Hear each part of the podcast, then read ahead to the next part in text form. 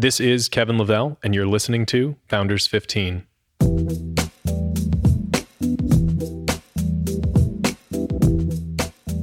You know what the world needs?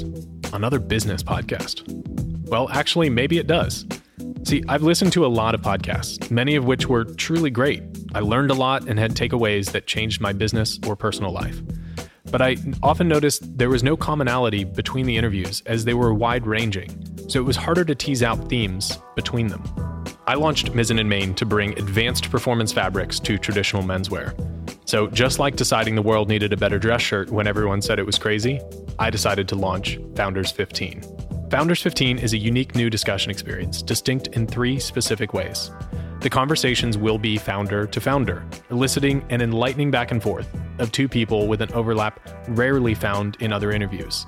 In my position as founder of Mizzen and Main, I've gotten to have extraordinary conversations with other founders, and I know that there are takeaways that a lot of people would benefit from. So, episodes will also feature the same 15 main questions in each podcast, helping bring a continuity to these discussions, with appropriate probing on key themes as they develop throughout the interview. Perhaps most distinctively, I'm focused primarily on founders building something right now, and not just the billion dollar unicorns that get the headlines every day. These interviews feature real people building real businesses today. Business titans from years ago offer much to learn from but my focus is on those in the heart of their journey to build something great. To keep things particularly interesting, I'll also be interviewing a few well known athletes and coaches, founders in their own right, to gain additional insight and inspiration as to what it takes to achieve greatness. Would love to hear any feedback anytime. I'm on Twitter at Kevin S. Lavelle, and I hope you enjoy these conversations as much as I've enjoyed having them.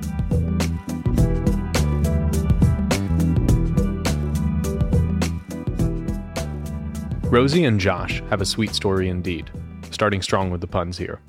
As founders of Sugarfina, a high end, fun, and unique confectionery company, their journey started on an early date watching Willy Wonka and the Chocolate Factory. In a classic There Must Be a Better Way moment, they both wondered why candy wasn't that much fun or memorable for adults too. Just six years in, Sugarfina has 50 retail locations around the United States and now Hong Kong, 85 people at headquarters, and over 500 including all their stores.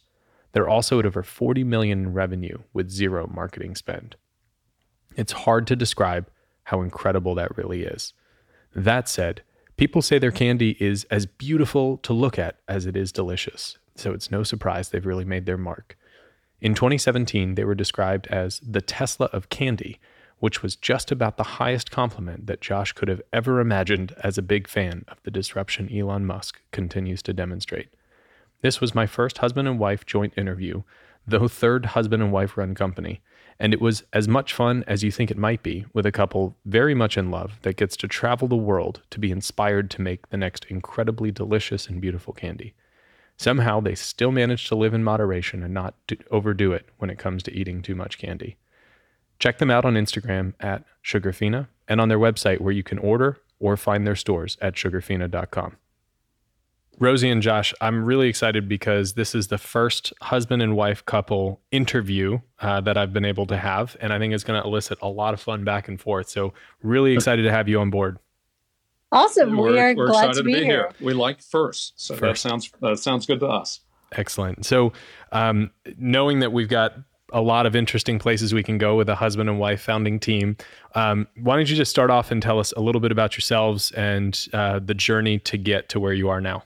Yeah, well, you know, Sugarfina is very much wrapped up in my and Josh's love story. Um, prior uh, to meeting each other, I was uh, head of marketing for Barbie at Mattel. And uh, I was uh, a lifer in the video games business. So I used to run a company called Pandemic Studios. And uh, so we ended up getting connected. We met on Match.com. And on our third date, Josh took me to see Willy Wonka and the Chocolate Factory, the original one, this like really cool outdoor screening. And after um, seeing the movie, we were sort of struck by this idea of why isn't there a candy store for grown-ups? Like, why is it all for kids? Why is it kind of gross? And you know, you're shove- shoveling candy from a bucket into a you know plastic bag why isn't there something upscale and beautiful with really high quality, delicious candies beautifully packaged? So that was sort of the the light bulb moment for us. And then uh, we actually spent a couple years just, you know, as we were getting to know each other and falling in mm. love. And it was sort of like our fun back burner thing we would discuss on our dates. Yeah, we, we did a lot of traveling around the world, which was always a lot of fun. And, and just, you know, discovering new tastes and, and sweets that we had never experienced in the U.S. before. So, you know, really excited to bring some of that back to the U.S. And little did we know that that date would uh, turn into what is now Sugarfina. It's pretty awesome. As amazing as that story is, here you guys are. You're running this amazing business with truly incredible products. Uh, our team goes absolutely crazy for them when we have them in the office. Tell me a little bit about um, how you guys run today. How are you sold? Where where can we find you? And um, a little bit about the business side of Sugarfina. Yeah, so you know, we launched in 2012 as an online only brand, and we opened our first retail store in uh, holiday 2013 in Beverly Hills. Um, you know, in the five years since we opened that first store, the business has really just taken off like a rocket ship, which is great and really fun. Um, but lots of things, we'll get into lots of stories around that. Um, so now, you know, today we're a multi channel brand. We have about 50 retail locations across North America, including our first uh, overseas boutique in Hong Kong, which launched during the summer. We are um, e commerce and mobile, uh, so you can shop there. And then we have wholesale partners, uh, you know, top tier department store partners like Neiman Marcus, Bergdorf Goodman, Saks, Nordstrom. We're in a lot of five star hotels. And then corporate gifting is another area for us where um, companies can add you know their logo or their message to our packaging and send it out as a personalized gift. So we really touch kind of a multitude of things. Um, and in terms of our size you know we that that first year that we had our store we did under a million in 2013 um, last year we actually got up to just under 40 and that was with no paid marketing spend whatsoever. That was uh, truly organic growth, which is really awesome, and, and we're really proud of. And and this year, um, you know, we're probably going to be somewhere in the mid to high fifties. Um, so again, another tremendous year of growth, which is exciting. That is um, for for those listening who haven't built a consumer company that those numbers are are astounding with no paid media. Um, even some of the best brands, you still have to do something behind it. So congrats. And I, I, can't wait to dig in a little bit more as to, I know you have some theories as to why, not just because your products are that delicious, because there are plenty of delicious products out there, um, but you guys have found a way to, to really break through. So um, you said you're in 50 retail locations around the US and then Hong Kong. Are you guys, uh, is it um, standalone stores? Are they in malls? What's the common theme of, of the locations? Uh, yeah, you know, they're they're mostly are standalone stores, and where we do the best is where you have that intersection of really uh, high traffic, uh, you know, footfall, um, you know, a mix of tourists and local businesses, and you know, um, you know, a concentrate a concentration of uh, you know people living in that neighborhood. Um, so all the top malls you can imagine, obviously, in markets like New York and Los Angeles and and Dallas and uh, places like that. We also have a group of shop and shops uh, through a partnership with Nordstrom. Uh, and that's worked really well for us as well. You know, they're a great brand, and we're able to set up little mini boutiques in some of their top department store locations. And it's a great way for us to engage with their customers and kind of bring them into the Sugarfina orbit. And all of this against the backdrop of um, confectionery or, or sweets kind of on the decline um, as a total category, right? Actually, no. Um, you know, the confections market is surprisingly resilient through both health and economic trends. Um, in fact, it's kind of inversely correlated with the economy. As the oh, economy goes down, sweets consumption goes up. But that makes sense, right? You're you're bummed out. You're treating yourself. um, and uh, you know, even in in light of the health trend, uh, our business we feel is really well positioned because you know, our whole philosophy is moderation. You know, you work hard, you live a healthy lifestyle, you want to treat yourself. People's desire for sugar and treating themselves isn't going to go away entirely. But when you treat yourself, have the best of the best, have the highest quality, make it interesting, make it unique and special and beautiful.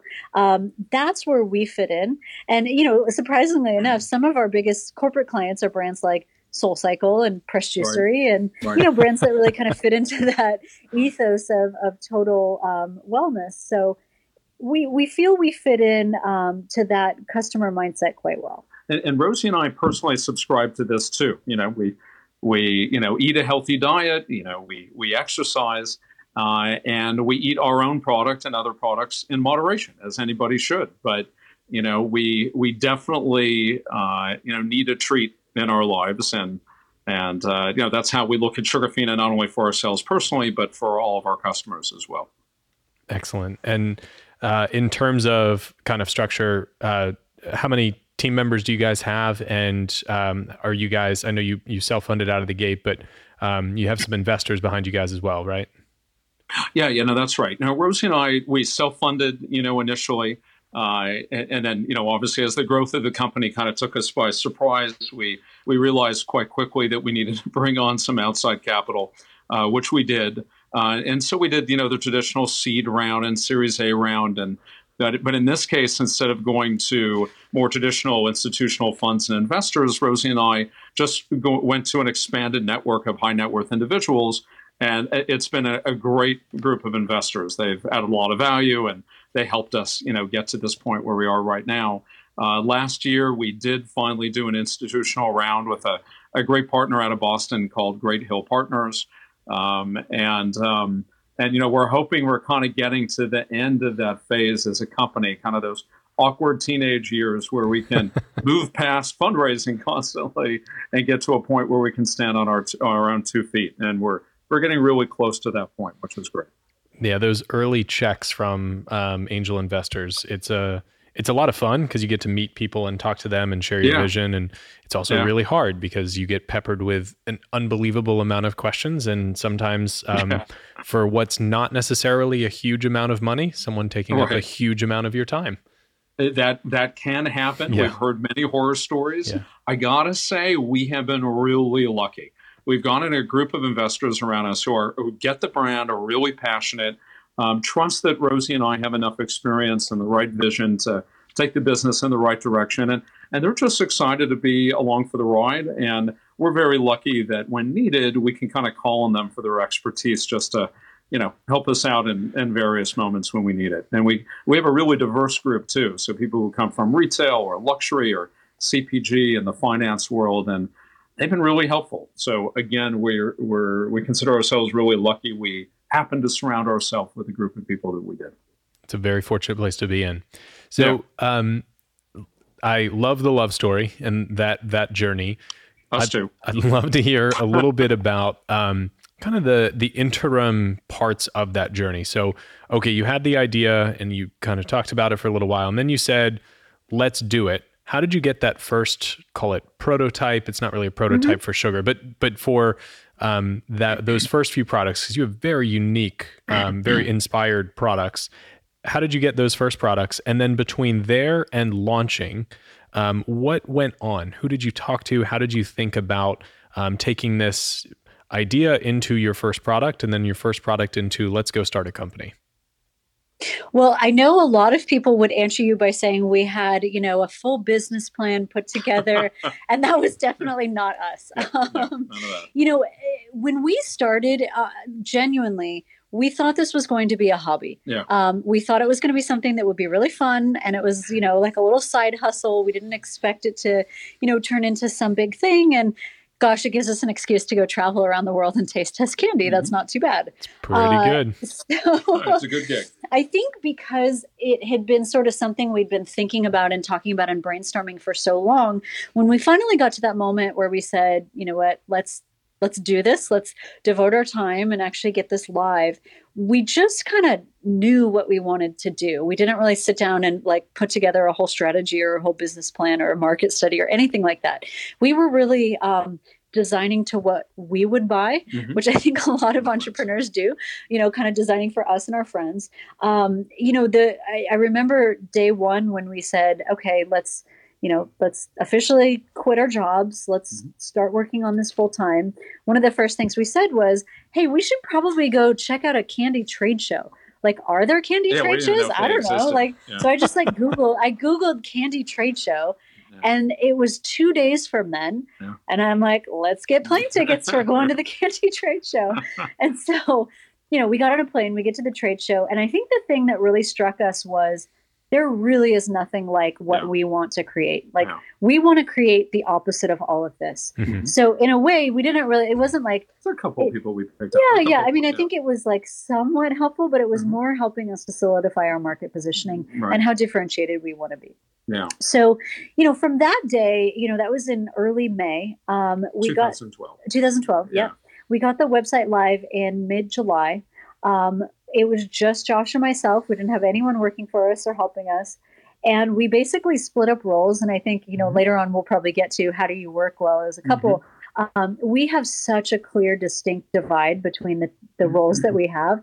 Um, and we just naturally fell into, okay, you're going to do this and I'm going to do this. And there's a million things we don't even know how to do, but I'm going to learn how to do these things and Right. you'll learn these things. So it was just very scrappy, very let's, you know, put our heads together and get this done. But I think because we're a couple and it, I, I always joke to Josh, I'm like, it feels like we're at camp working on an art project. Yeah. like it was just, it was fun. Like we worked crazy hours, ton of work, but there was something about it that was so, So fun. much fun. Yeah. And I mean, Yeah. at the end of the day, we were building a candy brand. Like it's hard not to have fun when you're doing that. And and also, you know, being in a relationship, I'll I'll I'll, I'll admit that I was a little bit uh, worried about starting a business, you know, with someone you're newly in, in a relationship with, and because that could go horribly wrong. I mean, you Yes. can be an amazing, you can be in an amazing relationship with someone, but have no business actually being in business with them. Um, but right away, we realized we worked really well together. So we almost had an added uh, boost to our relationship in those early years, and that we were spending 24 hours uh, together, whereas normally a couple would have different jobs and they'd you know, spend a lot of time apart. We, this brought us even closer together, which was a really nice benefit of, of uh, the whole thing. And I got to discover what an amazing work ethic Josh has. You? And- you have a crazy work ethic. No, but Yeah, you, you, yeah, and yeah, I, yeah. I think that was something that was part of why it just gelled and clicked so fast. We Mhm. both have, Yeah. you know, the the same work ethic, Yeah, and I think yeah, that right. can sometimes be when partnerships go awry. right. Is Yeah, when one person Yeah. feels like they're carrying more weight than the other. And this- we shared the same values in terms of what was important to us, you know, uh, all, everything from the aesthetics of the brand to, you know, what our culture should be like, or our mission should be like, or, you know, our philosophies around, you know, managing other people and bringing employees on board and what our end goals were. We quickly realized we were aligned on a, on a whole slew of things, which was great.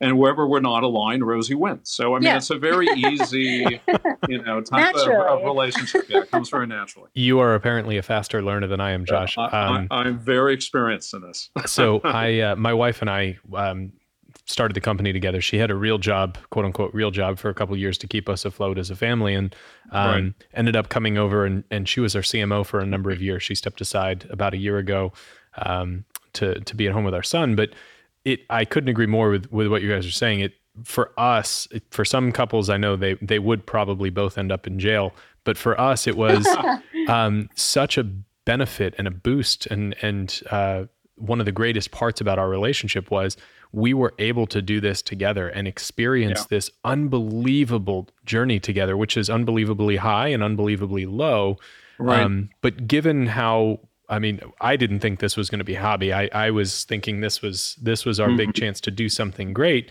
And so from the beginning, we were all in. And and Yeah. had we not been working together, I think it would have made our relationship a lot more challenging because you can't understand what this is like if you're if you're not doing it. I- I- I- exactly. And so I totally agree with you. That has totally brought us together. And and you know, almost it, it, it feels like we're you know, a little bit of a dynamic duo now. I feel like I can take on anything with Rosie by my side, and that's actually been now proven out with our journey on Sugarfina, and um, it just makes the future even more exciting. So, It's really That's so sweet. oh, I'm getting Thank the googly you. eyes. Oh, you're welcome. Yeah, I'm happy to- bravo, well done. Happy to get brownie points for that. So um, obviously, you guys have a great dynamic working together. What about your culture as a company and as a team? How many team members do you guys have? How do you define your culture, and and ultimately, how do you defend it every day? Yeah, so uh, we're about 85 people in our corporate office. Uh, total team, including all our retail stores and warehouse and distribution centers, is over 500. Which every time I say that number, I'm nuts. like, "What? Yeah, how did like, we get there? How did that happen?" Um, we have a very, you know, we're a family business at the core. Um, we have a very family-oriented mindset. We want to bring people into the company and and truly treat them as more than just an employee and a team, but as people we truly, you know, love and care about and really want to spend time with. You know, because in a startup you spend a lot of time with each other, and and it's so important to just have people who are kind of on your same wavelength as far as positive, optimistic people, no egos, people who roll up their sleeves and get things done, people who are willing to drop everything and go help someone, mm-hmm. even if it has nothing to do with their job. They just they want to you know they're they're playing on a team and they want everyone to win. Mm-hmm. um, so i think those are some key values that are really important. Uh, we try to um, as much as we can in a startup environment create a culture that has a, a, a balance or at least um, flexibility in mm-hmm. terms of you know everyone's lives. And we have a lot of you know working moms um, who are with us. So things like you know we have half day fridays which just makes it so everybody can have a little bit longer of a weekend and catch up on their their lives. Um, you know things like uh, you know we all work crazy hours during the holidays. So shutting down the whole company during the week between christmas and new year's so everybody can truly take a real break. Mm-hmm. um, we, we try to think through those things and how do we make sure that you know we're we're caring for our team. Um, like we would want to care for our family. Yeah, and, and you know, we probably have a dozen uh, dogs showing up every day too. So we have a very pet friendly environment. You know, we love people bringing a bit of home, you know, to work with them as well. That's and know, they don't get to eat the candy, right? Uh, they do not get to eat the candy. yeah, but um, uh, although we did remind us to tell you about a really fun April Fool's joke we did uh, last year on that subject, um, and it, it, it, everything. You know, if you need flexibility to be at home, you've got a doctor's appointment, work from home. That's great. Ultimately, it's a culture of trust. You know, we bring the best talent in, and we trust them to, and we support them and give them everything they need to do to do their jobs well, and then we trust them to do their jobs, and you know, however that makes sense for them and their team. Um, and and so that's that's again worked really well for us. And when you think about all of the stores that you all have, um, mm-hmm. it's a totally different world in a store than in a corporate office. Sure. How do you guys interact with the store teams? How do you make sure that the store teams are um, appropriately bought in to the way that you all want to operate? Because it's one thing in an office where you guys are regularly, even if you're in and out, versus in a store with a store manager who can completely change the game for how a business is run on the ground? Yeah, it, that's such a good question and, and so important um, for a brand, especially one that's growing at a really quick pace. You know, Josh and I obviously can't be in all the stores all the time. And, and so this goes back to building a team and a culture where essentially you know, we have a team who can translate the values that we really hold so dearly down to everyone on the team. So, for example, um, you know, our head of retail is just salt of the earth, probably one of the most amazing human beings I know. Um, he has then hired four district managers who have that same, you know, just amazing work ethic, amazing yeah. leadership, amazing, you know, caring and uh, really team development skills then those district managers hire store managers who reflect that. And you know it, it can uh, a company can never rely on the personality or the the traits of the founders. They really have to have an integrated culture where everyone on the team is marching to the same vision um, and sharing those same values. So that's step number one. Um, number two is just you know every moment where we can mm-hmm. we try to really show the teams that we care. So whenever Josh and I travel, we always make it a point to stop into whatever store that is near us. Um, you know, on that trip, we, we make that a team. priority. You know what? Take the team to breakfast, take the team to coffee, chat with them. You know, get to know them better we have this really great um, employee portal online where it's kind of like a intranet for all of our retail team members. And we have a whole section on there where they can ask questions or mm-hmm. share ideas. And i go in and you know answer all the questions and and respond to ideas and things like that. So there's that kind of connection and then just um, what I'll call surprise and Surprise and delight. delight, yeah, so you know, around a, a key holiday, or if they've had like a particularly crazy week, you know, we'll send everybody a fun care package of goodies and just a you know a personalized note from us saying, "Hey, you're awesome. We're so proud of you. We love you. Keep up the great work." Uh, those little things, I think, just people know we can't be there all the time. They know Mhm. that we we just there's there's time and geography constraints, but just them knowing that we're thinking about them Mhm. and that and that we care and that we're proud of them. Did you guys push that yourselves, or was there someone that you looked up to along the way that demonstrated that example?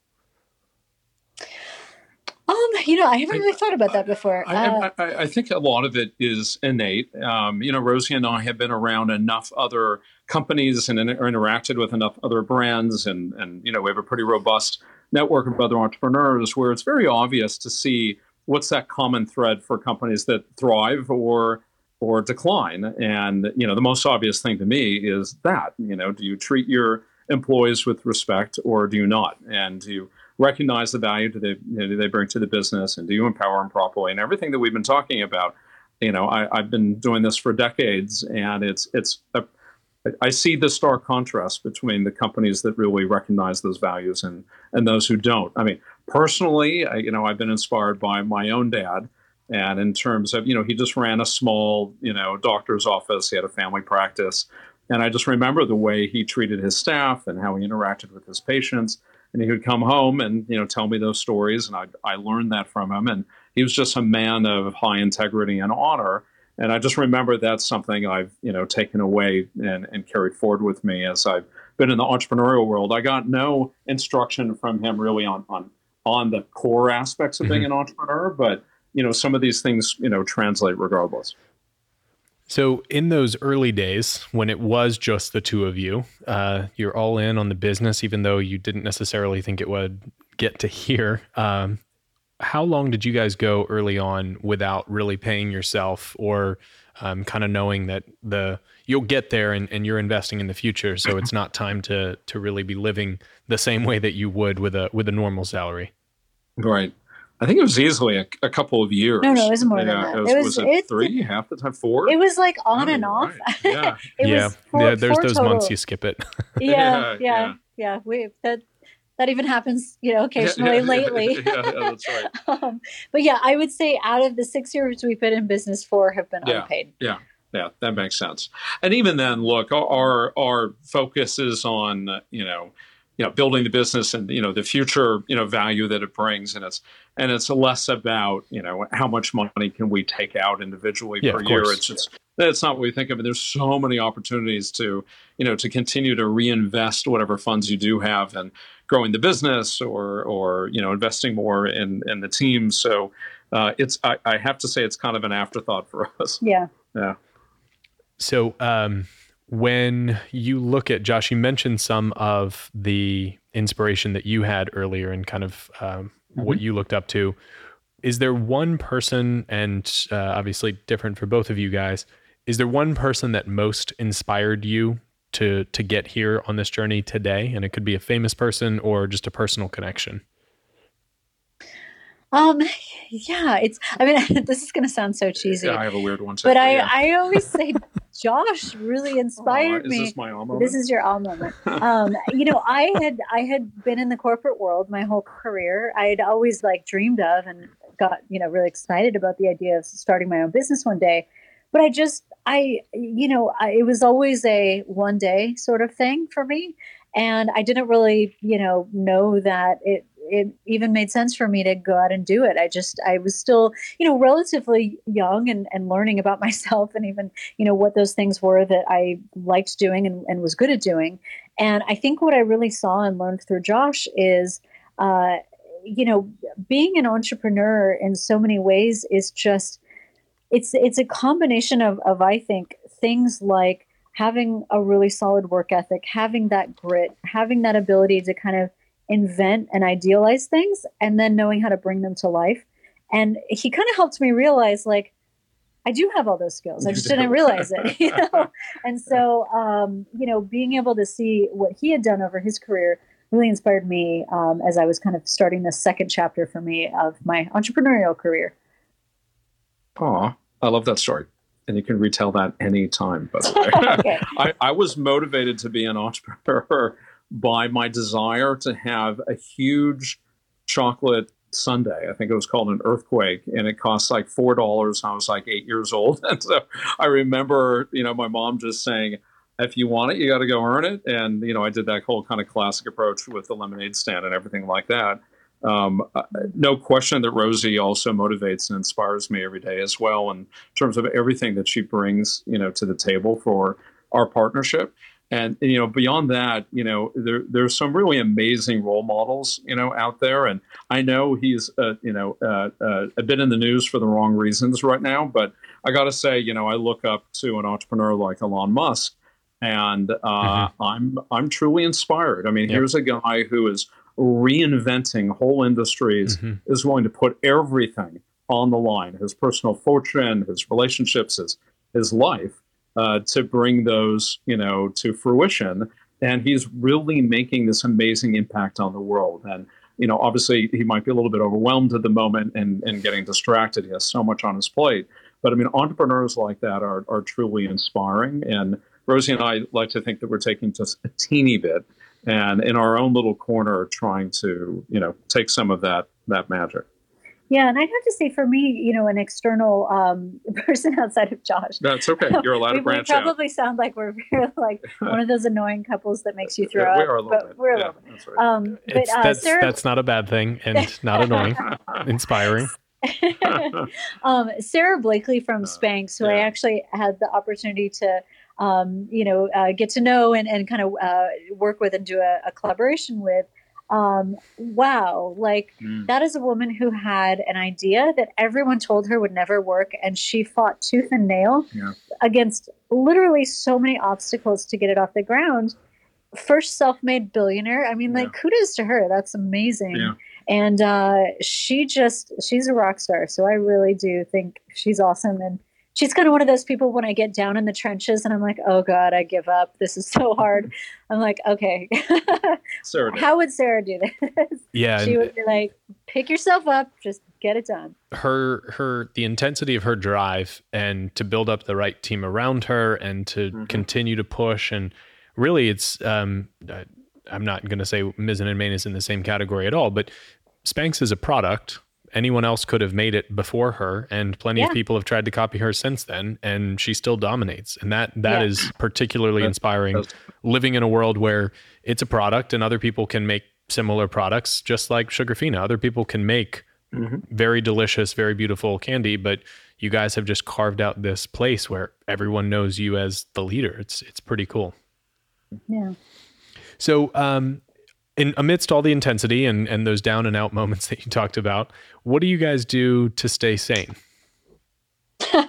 well, Here's we another. have yeah no so um first and foremost i think it's kind of like put on your own mask before mm-hmm. saving others like we have to make sure that we are healthy not just as individuals but also as a couple yep. um, and even though we do spend uh, it seems like we spend a lot of time together nowadays at work we actually barely see each other because you know we both have our own big teams and you know we connect thank in, you for bringing us together in this moment in fact. We yeah. connect in the car on the way there and home but we don't actually see each other a lot during the day. And making sure that we as a couple have time to really truly connect to each other outside of work is so important and so every wednesday we have um, a date night that's kind of like our kid at heart night mm-hmm. so you know last week we went bowling and last night we played scrabble and mm-hmm. had cocktails and we're doing uh, cooking yeah we're going to do a cooking class week. next yeah. week it's just it's it's really helpful both for us personally and as a couple to get out of the work mindset because it's so easy to just default to work. I mean, so is, phones down yeah. and no no no work talk. Yeah, because we have you know the other twenty four hours a day and six days a week to talk right. about it. So right.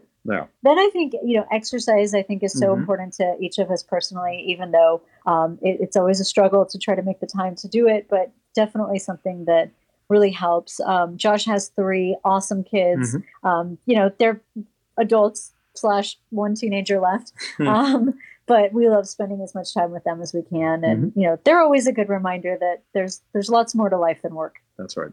Couldn't agree more. So um, on on that note of there's lots more to life. Uh, I I love hearing how much you guys travel and still get out there and and don't just bury yourselves in nothing but work. But if you could take a full month away from it all, I always think this is a really interesting question. Um, what would you do? And and it can be uh, just you don't have to worry about work at all because the team is running the ship and you are you know doctor's orders. You're supposed to go um, get away from it all for a month. What does that look like what, for you guys?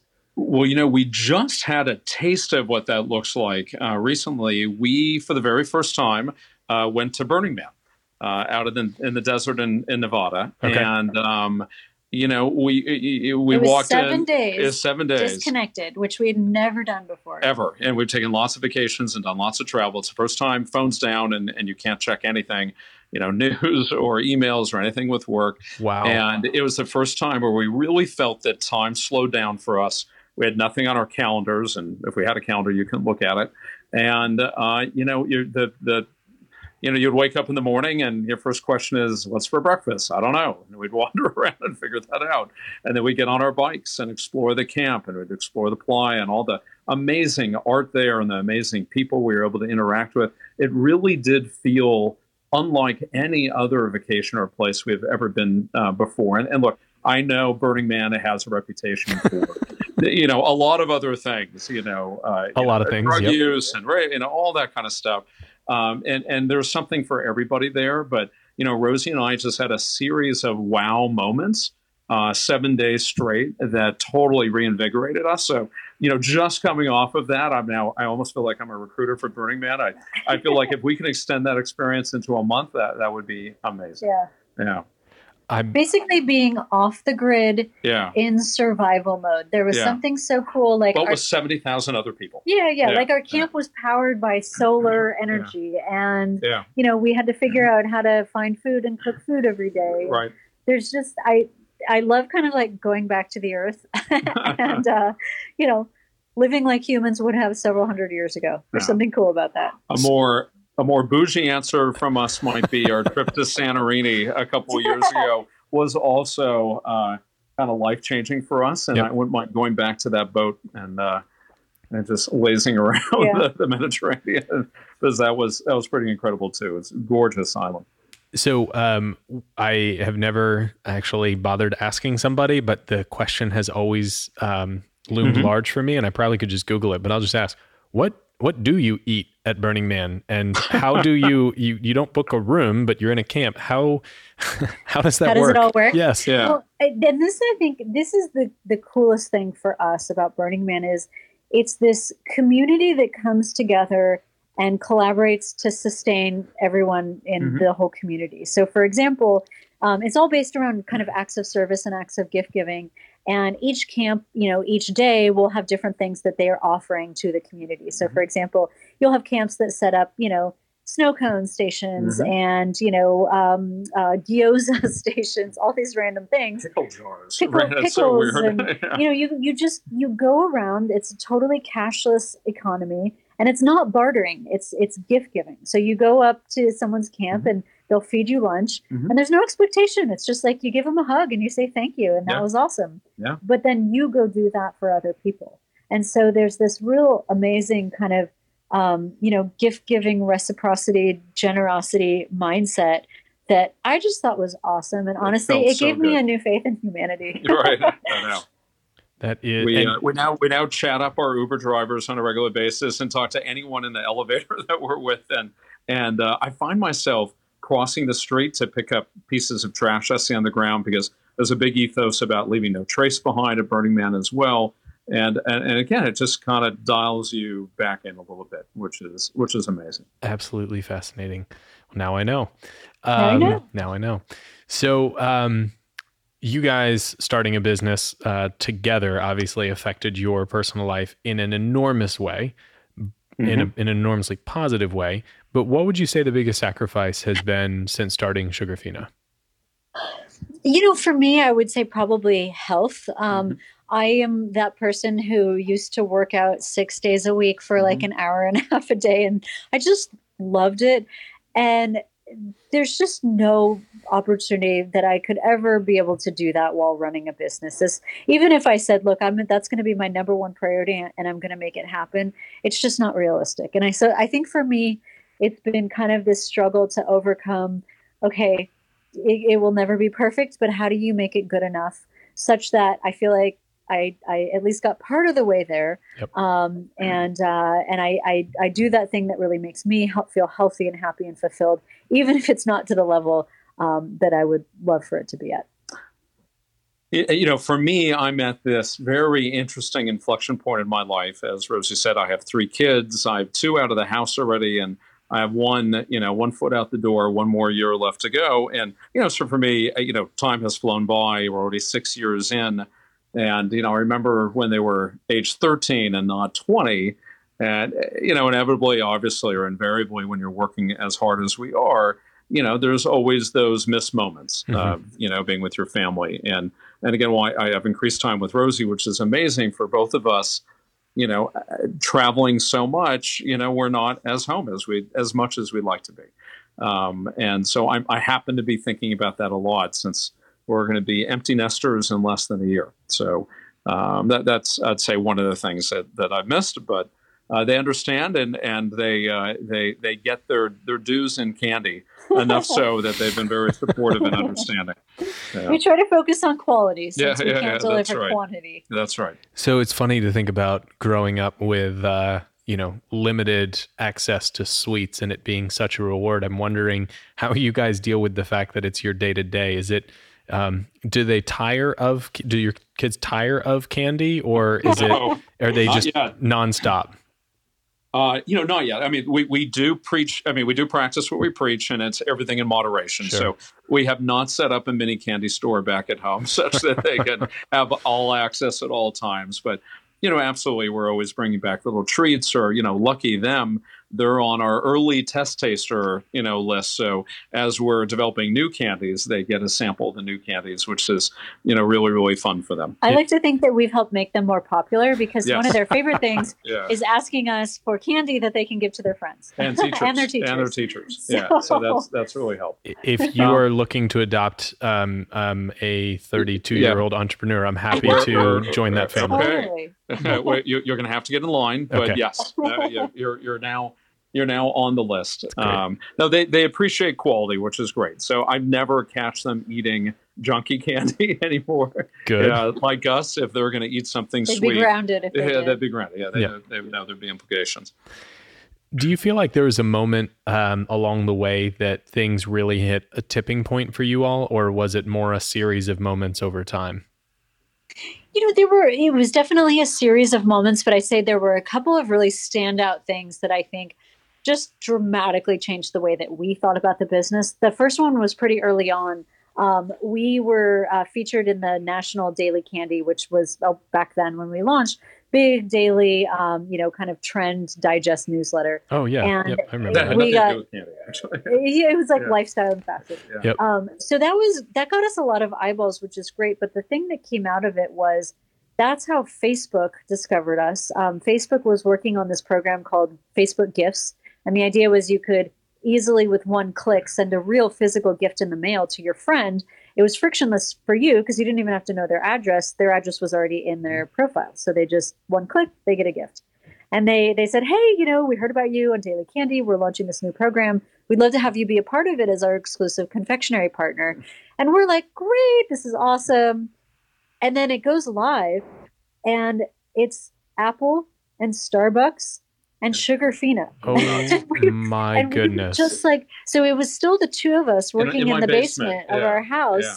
And we were just like, oh my God, like what just happened? And I think that was the biggest moment for us as entrepreneurs as we said yes, but holy crap, now we got to figure this out. Like, uh-huh. how are we going to do this? So um, there was one, uh, they, they did a promotion for Valentine's Day where they reached out to us and said, hey, we want to have you be kind of our featured um, gift for Valentine's Day. How many units can you ship? And we, we like we, this was like when our ecom business was shipping maybe 25 orders yeah. a day, and we're like, we're like, oh, 15,000. Like Yeah. we said it confidently as though we had thought about it. we just really pulled a Did, did number you out of thin really air. just completely pick a number out of thin air? Yeah, Yeah, we we totally just picked did. a number that sounded really we totally, like we had no idea what that meant in terms of how many people we'd need to fulfill, Right. how many shipping boxes we had. I mean, totally not thought through at all. Yeah. Oh my Um, goodness. so then uh, the promotion goes live, and not only does it surpass the fifteen thousand, there were other products we had live that had a this spillover effect. Yeah. So we ended up having about eighteen thousand orders that we needed to fulfill over a weekend. Yeah. So that was when we really learned who our friends were because we called in every friend, every favor, every family member we'd ever, you know, pretty much had in our lives, um, and took over the whole house assembly line of people kind of putting all these things together and getting them shipped and we got them out like we did it but wow was That it was nuts. nuts Yeah. So i it's kind of hard to replicate that moment. Have you tried to do something? Have you tried to kind of bottle that and do it again in some capacity? Sure. Well, I'm think yeah, I think the collaborations that we've done have definitely been another um, element of that. So when we created the rosé infused gummy bears, we partnered up with Whispering Angel. They were like the super hot rosé um, of that year, sold out everywhere. We created these rosé gummies. We started this little pre-story in the media about how they were coming out. There was already a wait list because there were so many rosé, you know, Whispering Angel fans. And so that story started picking up a lot of traction. By the time we launched, there was so much pent up demand for the product that our entire year's production run sold out in two hours online. The website like crashed three times. And so we started a, a waiting list, and the waiting list got up to 18,000 people. We were in the Wall Street Journal, which the headline was The Tesla of Candy. Um, the Boston Globe, the headline was Sugarfina broke the internet. like, you know, we were on the Today Show and Live with Kelly, and you know, all, all these just. I think it was over seven billion media impressions. Um, totally insane. Like we were just. It was one of those moments where a brand goes viral, and it just happens before you can even realize it's happening. But wow, was it so fun!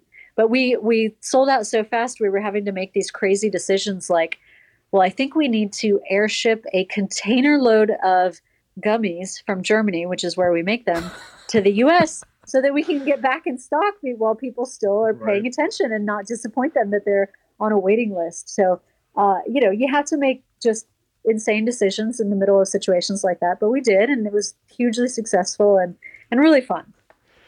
That is truly remarkable. And I'm thinking to myself, Josh, being called the Tesla of candy, were you just melting inside? Uh, is Oh there my God. anything that you could Oh. have ever asked for to have a better compliment? Uh, it- no, that that was pretty far up there for me. so I was really really happy with that. That is really, really cool moment. Um, have you uh, have has anything been said better about you, Josh, since that moment? I'm trying to think. That that definitely That's, stuck with that me. sets the bar very high. Yeah, That's that's, great. I, I- I don't mind just uh, uh, uh, writing that one out for Well, a you while. got the, longer. the What else? 50 most Oh, uh, yeah, that's innovative right. companies. That, That was actually, cool. that, that was pretty big. Yeah, that- yeah, we got named to the, the top 50 most innovative uh, companies and top The five Fast Company. on Fast Company. Yeah. Uh, and we were top 100 innovators, and we've gone in, we've gone in some other recognition uh, along the way, which has also been pretty amazing. And uh, and yeah, yeah, so all good. So, um, when you think about uh, the road ahead, knowing again this, you started out. I love that you said we just thought this would be a fun hobby. Where do you see Sugarfina in ten years? So we That's a have- long yeah. time from now. By the way, we think in It's terms only- of months. Yeah, it's only been six years, so I have no Yeah. idea what's happening in ten years. Um, That's I'll, okay. I'll say I'll say five because that Yeah, feels yeah, like we can we can wrap our Okay. heads around five.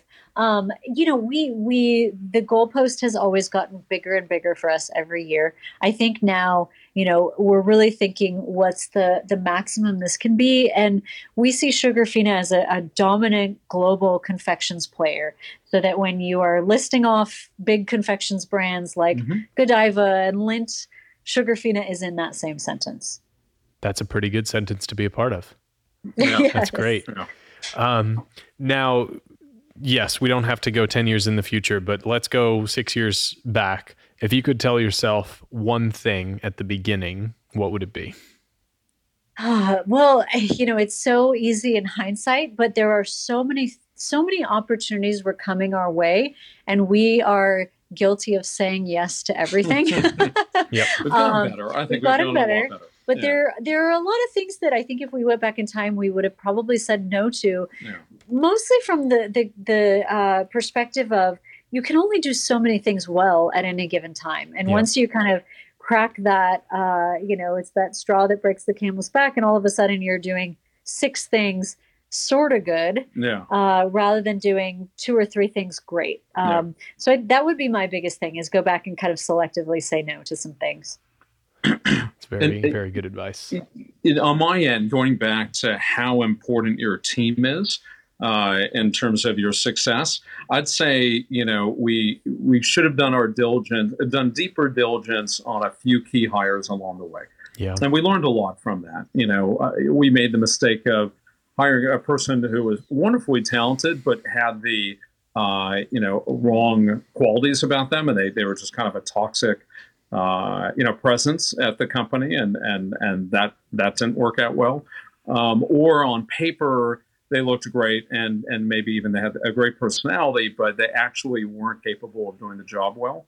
Uh, but they were in a senior position and also had an impact on a lot of people. So, you know, over the last few years, we've we've gotten much better and a lot more selective, and have a stronger filter on uh, uh, who makes sense to add to the team. So that that's something we would have changed in retrospect. So I think that probably is the answer to to the next question, which is what what is your single biggest regret? And and it sounds like you mm. guys both address both of those. Is, is there something? Yeah. Is there one thing, one decision, or one thing that you would fundamentally do differently, or or do those two kind of cover it for you? Yeah, I mean, not rushing into certain opportunities in hindsight, yeah. and you know, not hiring a couple of key people. Yeah, you know yeah. that that made a real real difference. Yep. Other than that, you know, honestly, we we feel really good about the building blocks that we put in place at Sugarfina. We're always going to have challenges. I mean, with a company that's growing as fast as ours, you're always going to have scalability issues and and infrastructure issues. And you know, I'm going to mess up this analogy, but you know, we're we're building the boat as we're rowing it, um, and you know that's normal. Um, but I, I'd, I'd, still go back to those those 2 mm-hmm. things there, just being a little bit more selective about what opportunities we took on at once, and being more selective on on a few key hires. But I'm feeling great about the team we have in place now, and the fact that we were able to dis- disconnect completely for a week and a, pretty busy season for us, and uh, and come back, and uh, you know everything was okay. Uh, was uh, was a really good feeling for us. What brings you guys the most joy every day? Well, eh, our product makes people happy. And yeah. I think, you know, one of the reasons why I love going to the store and, and yeah. seeing people, you know, engaged with, with Sugarfina is there's this there's this just delight that takes over people and it's kind of like that kid in the candy store feeling but in a grown-up way. And it is so fun yeah, to see it's so fun to see grown women turn into little girls. Like they're just their face lights up. They're like oh my god look at this and this is so pretty and yeah. i need this and i have to have this. And it's just like that makes me so happy because to be able to create something that's not just a product but it's really an emotional connection that you're creating with someone that that's so cool and i feel so lucky that um, that, that we have been able to create that that is a truly joyful experience so um, flipping the script for a second how about your most embarrassing professional moment I know. I like. I can't think of anything embarrassing. embarrassing. Yeah, I've had many embarrassing moments, like in my life, just not work related. I'm a huge klutz. Like I think I remember when I was in college, I was um, rushing uh, this sorority, which was like considered, you know, the top sorority on campus, and I fell as I was walking oh, in the really? door, like yeah. flat on my face. Ouch. Um, that probably I, yeah, earned you some points. do you think? Yeah, if you handled it, picked yourself up and handled it gracefully, I agree. Yeah, probably did earn you some points. Um, yeah, no, nothing embarrassing on my end either. We've had some crazy stuff happen to us yeah. at Sugarfina. I mean, some just nutty stuff. I mean, we have, I easily we have ten chapters of a book already ready to go in terms of all the crazy stuff that happens along the way to building a, a candy empire. But uh, um, nothing in, embarrassing as much. Yeah. Fair enough. Yeah. Do you guys? Um, I know we we backed off on the ten year horizon. Do you want to do Sugarfina forever? you know, we love it. Um, I think Josh and I are entrepreneurs at heart, mm. and this is a passion project for us that we're excited to see how big we can build it. Yep. Um, I do think there will be other journeys we want to take in the future. Yeah. You know, we're very in the moment right now, um, but we could see one day that it makes sense for Sugarfina to take on a strategic partner um, yeah. or something like that. And uh, you know, we're excited to continue growing the business, and um, you know, life. There's there's a lot more chapters in life. By the way, our kids hate that answer. Uh, but to their chagrin, you know, I think they envisioned kind of having their own you know, uh, Charlie moment where he gets to take over the, the chocolate factory, and and we had to sit them down and going, you know, that's probably not going to happen. So enjoy the ride while it lasts. But yeah. are, are any of them doing any work for the company for experience and kind of getting their hands, uh, no, rather all, than saying all, dirty, get them sweet? Uh, no, all of them have. They've been uh, work, They've worked in the warehouse. They've you know worked in our headquarters here and in the stores, and uh, they've been great actually. You know, really really good in the stores, and uh, you know, one of my daughters works you know here in the office, and she did some great great work. So that it's all been a part of their high school years, uh, kind of helping out with the business. That's that's awesome. How far away from the office do you guys live? About twenty five minutes. Yeah, oh, yeah, no, it's not, not bad. That's great. Yeah, yeah. So, um, last of the serious questions: How do you want to be remembered? That's such a good question. And I do you mean like when we're dead or or from or from a brand standpoint or from a leadership standpoint at Sugarfina? You know, it's really up to you. Maybe let's skip the death part. Um, okay. when when people discuss what Josh and Rosie um, have done, just just generally. Um, I know you said you're entrepreneurs at heart, and there might be something else that you guys end up doing down the road.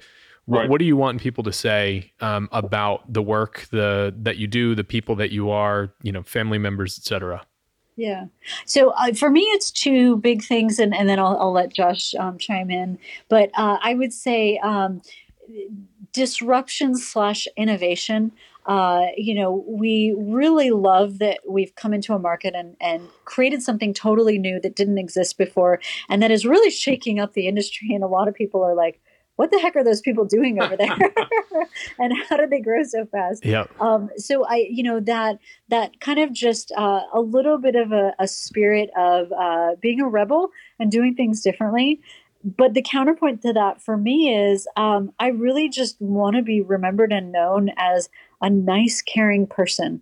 Um, i think sometimes people you know think that being bombastic and hard-nosed is the way to success. And I really think that there's a path where you can just be a really good, really nice person um, and also have a, a, great path to success. So those okay, are my of course. Two. Well, you stole oh, my answer. Yeah, totally. That, that was it. But uh, innovation, and yeah, you don't have to be a jerk to to succeed. It's a very common know, theme I'm hearing these days, which is a very yeah. good thing.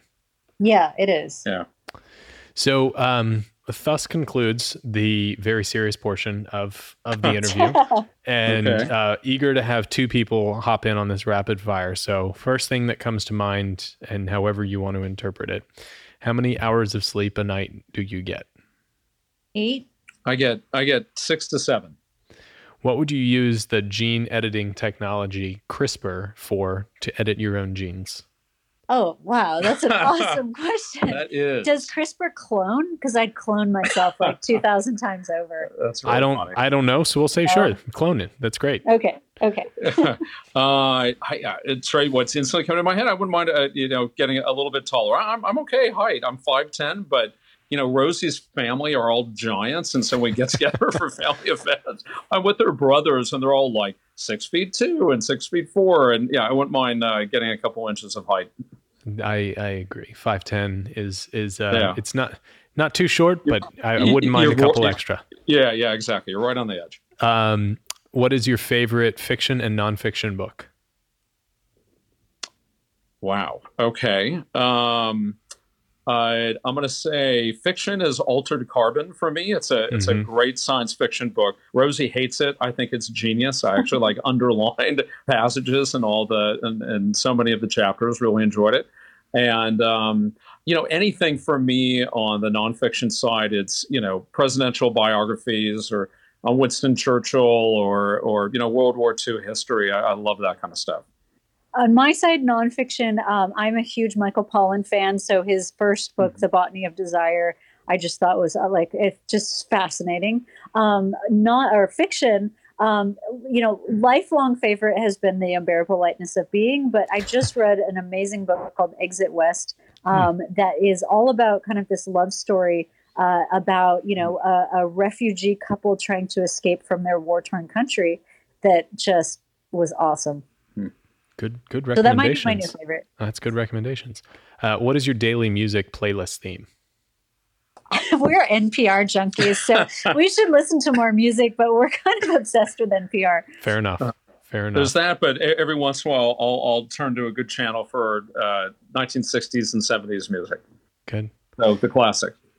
Um, what is your wake up and wind down drink of choice? Uh, wake up, I try to chug water as early in the morning as I can, just because I, I get so busy, I rarely have time to drink it. So I try to at least get in something. Um, and then going to bed well i then i switch to carbonated water like uh, there's nothing i love more than a lacroix um, as i'm going to sleep i'm going to give the more honest answer uh, which i'll, I'll have the, uh, the protein shake in the morning but at night rosie and i enjoy a really good gin oh, uh, we good. discovered our love for gin recently on a trip to the UK. Okay. And there's this gin, I forget where it's made, I think France, but it's a pink pepper gin and there's something about it which so is just good. awesome. And I, I typically, you know, veer towards Scotch, but recently, um, you know, we've been exploring the gins a little bit, and I'm sure that'll make its way into our candy collection one of these days. How about last meal? What would your last meal be? Um, sugarfish from Sushi Nozawa, which is um, for for the people listening who don't know, it's kind of like uh, just the most amazing kind of cult favorite sushi uh, in LA. Hmm, okay. And, and for me, it's probably the, the best burger I've ever had at a restaurant called local neighborhood restaurant called R and D, uh, and they just they have perfected the burger. Nice. So if I was stranded on an island for five years and I came back, and what's my first meal? I'd, I'd make a beeline for that that restaurant. It Actually, really yeah, it's food. telling because when we came back from Burning that, Man, that's the first place. That's the went. first thing Josh yeah. had, and then I ordered yeah. sugarfish. Oh, you're right. Oh, you're right. True, true form. That's yeah. great. Um, do you have any pet peeves, or what's your biggest pet peeve? Oh, um, wow. okay. Like it really bothers me when people break rules, but but not like important rules, like dumb rules, like don't have more than 10 items in the checkout lane like i will count people's items and if that is have, a, that is an like, egregious offense against humanity if they have like 12 i get really bothered by it i don't say anything to them but that's probably my biggest pet peeve. You know, pet peeve for me are you know basically mean people. I, don't, I don't get it. It really bugs me when I ever see someone being short or mean or quick tempered. Um, and also, I'd, I'd, say I don't know if this sounds bad, but uh, you know, whiners. Um, people where where I genuinely believe there's a solution for anything. And if you have a problem, you can work it through, you roll up your sleeves and you get it done. And when I see people just standing around complaining but not doing anything about it, Yep. Um, that bugs me. So I'll hear people complaining about the current political situation. I'll ask if they voted and they just didn't get around to it. I'm like, you know, I don't know if I am that receptive anymore, you know? So things like that. Fair, very fair. Mm-hmm. How about uh, favorite podcast? Well, now it's your podcast. obviously, um, yes, obviously. Obviously. Um, no, I love how I built this. Yeah, uh, both Rosie and I are fans yeah. of that podcast that this is uh, this is a very common theme across uh, yeah. Uh, yeah. across all of the answers. We love Guy, Guy Raz so is pretty amazing yep. interviewer, like yep. you. Well, thank you. a lot to live up to. Um, what percent of your monthly household spend is on Amazon? Oh wow, a oh, lot. That's a good. Also, question. a great question. A lot. Yeah. I mean, that's our go-to for basically everything. Jeff Bezos owns us and yeah. we're we're okay saying that. yeah, yeah. It's pretty brilliant what he's created, and we're pretty sucked into the orbit. And he's only just between, getting started. Yeah, yeah between no, between Amazon and Postmates and yeah. Uber Eats, I think those are like the three things. Yep. that consume art is disposable income. And what Yeah. it does is it speaks to someone who has a very busy life, Yeah, right? You get things ordered, you know, delivered same day Yeah, sometimes. time is And, our yeah. most valuable commodity. yeah, that's right. he uh i just just heard um someone someone tweeted about this that um amazon is delivering fresh christmas trees this year. Oh, that is genius. the person i think it was Aaron Levie from um from box tweeted uh something like the the guy on the corner who works his butt off six weeks a year amazon has your number or something like that. Uh, and it's Poor true. I mean it, it's it, there's nothing that they really there's really nothing can't that they do. can't touch can't Yeah. touch yeah that's Um, interesting. I bet you he thought he was safe too. Poor thing. Yeah. Here I know. Amazon comes. Um, yeah. What TV show could you watch over and over again? Oh, Uh, that's well, an easy they're- they're- answer for us. Yeah. We watch The Office every night. Oh my Yeah, gosh, pretty much that's I great. think I think we're like four cycles through. Yeah, that's the right. whole We- series. season one through 12 or whatever it is, it is just the most brilliant show. And what we love it for us as we're going to sleep, it's, you know, there's little bite sized nuggets of just fun. Yeah. Um, so it's, it's a nice way to drift off to sleep. A more serious show that would be Breaking Bad. Again, we've cycled through that two or three times. Wow. And a brilliant, brilliant show. Yeah. Uh, Yeah. Favorite article of clothing? Uh, I have these like um, Stan Smith Adidas sneakers that I just love wearing. It's like I instantly feel like uh, life is easy when I put them on. Uh, I'm going to give a shout out to my friends at MeUndies. Uh, they own my underwear drawer, and also they did a, a sugar free uh, uh, champagne bear print or rose bear, bear print, and uh, Oh, that's, like my lucky pair of underwear I wear. I think I might be wearing it now. Um, so uh, yeah, that is love those guys. Um, cardio, love it or hate it? I love it. I think you hate it though. No, I hate certain parts of it. So anything where you're like doing the, the whole the leg stuff, I hate that. No, no, but I love cardio. So like Oh. I'll do the stairs. I love spinning. Uh, I used to be an avid tennis player until I got too busy and too old. Um, so no, I, I, I love cardio. It's the squats I hate, and that Oh. doesn't count as cardio. Yeah, right? that's not cardio, Okay, no. okay, I hate squats. Um, would you guys rather fight off 100 duck-sized horses or one horse-sized duck?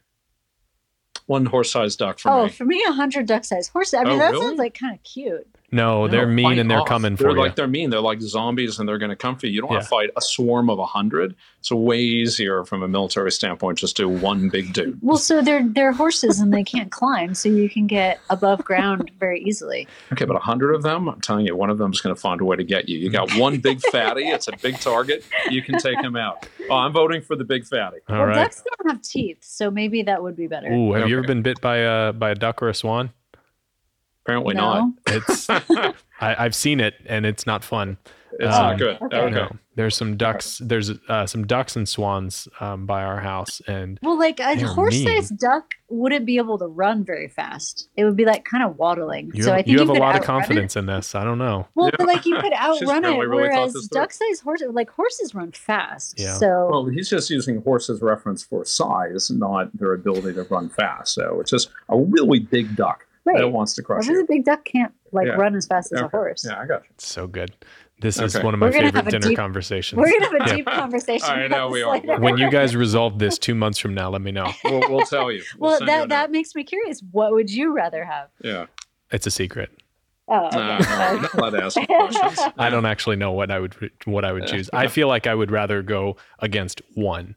Um, Yeah. Yeah. Just so if I if I win, I'm not gonna have 99 more. But um, Yeah. there's no real rationale behind that other than one versus a 100.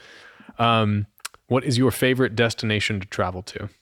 You know, um, we go to Asia a Yeah. lot. Like I really loved Kyoto. Mhm. Um, but yes, Greece, uh, and then Morocco was Mhm. where we got engaged. So I have a special place in my heart there.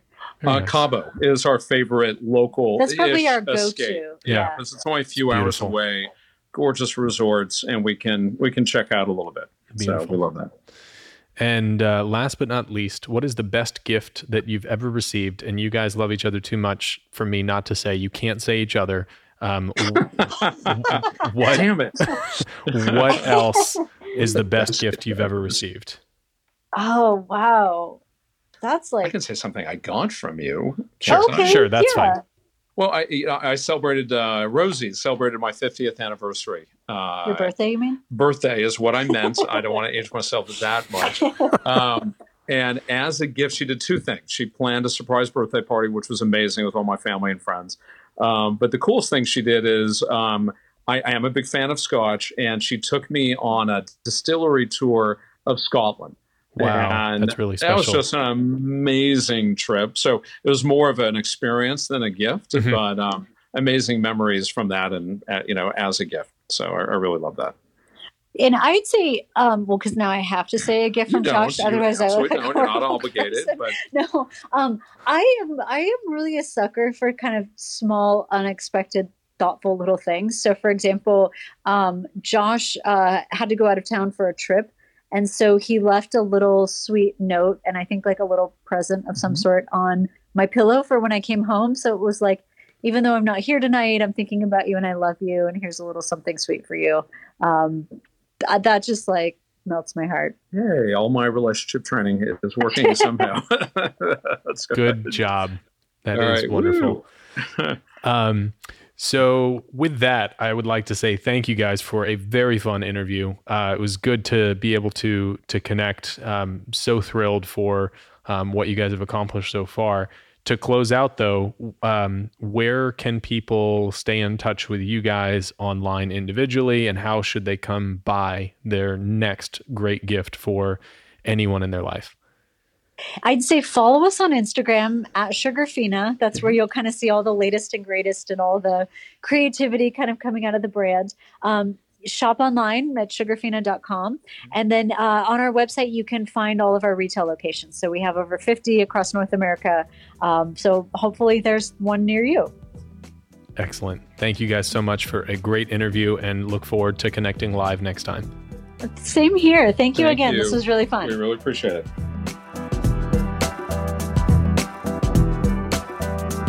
Hey everyone, thanks for listening. You can find me on Twitter at Kevin S. Lavelle, and you can also go to founders15.com for show notes and other episodes. Thank you.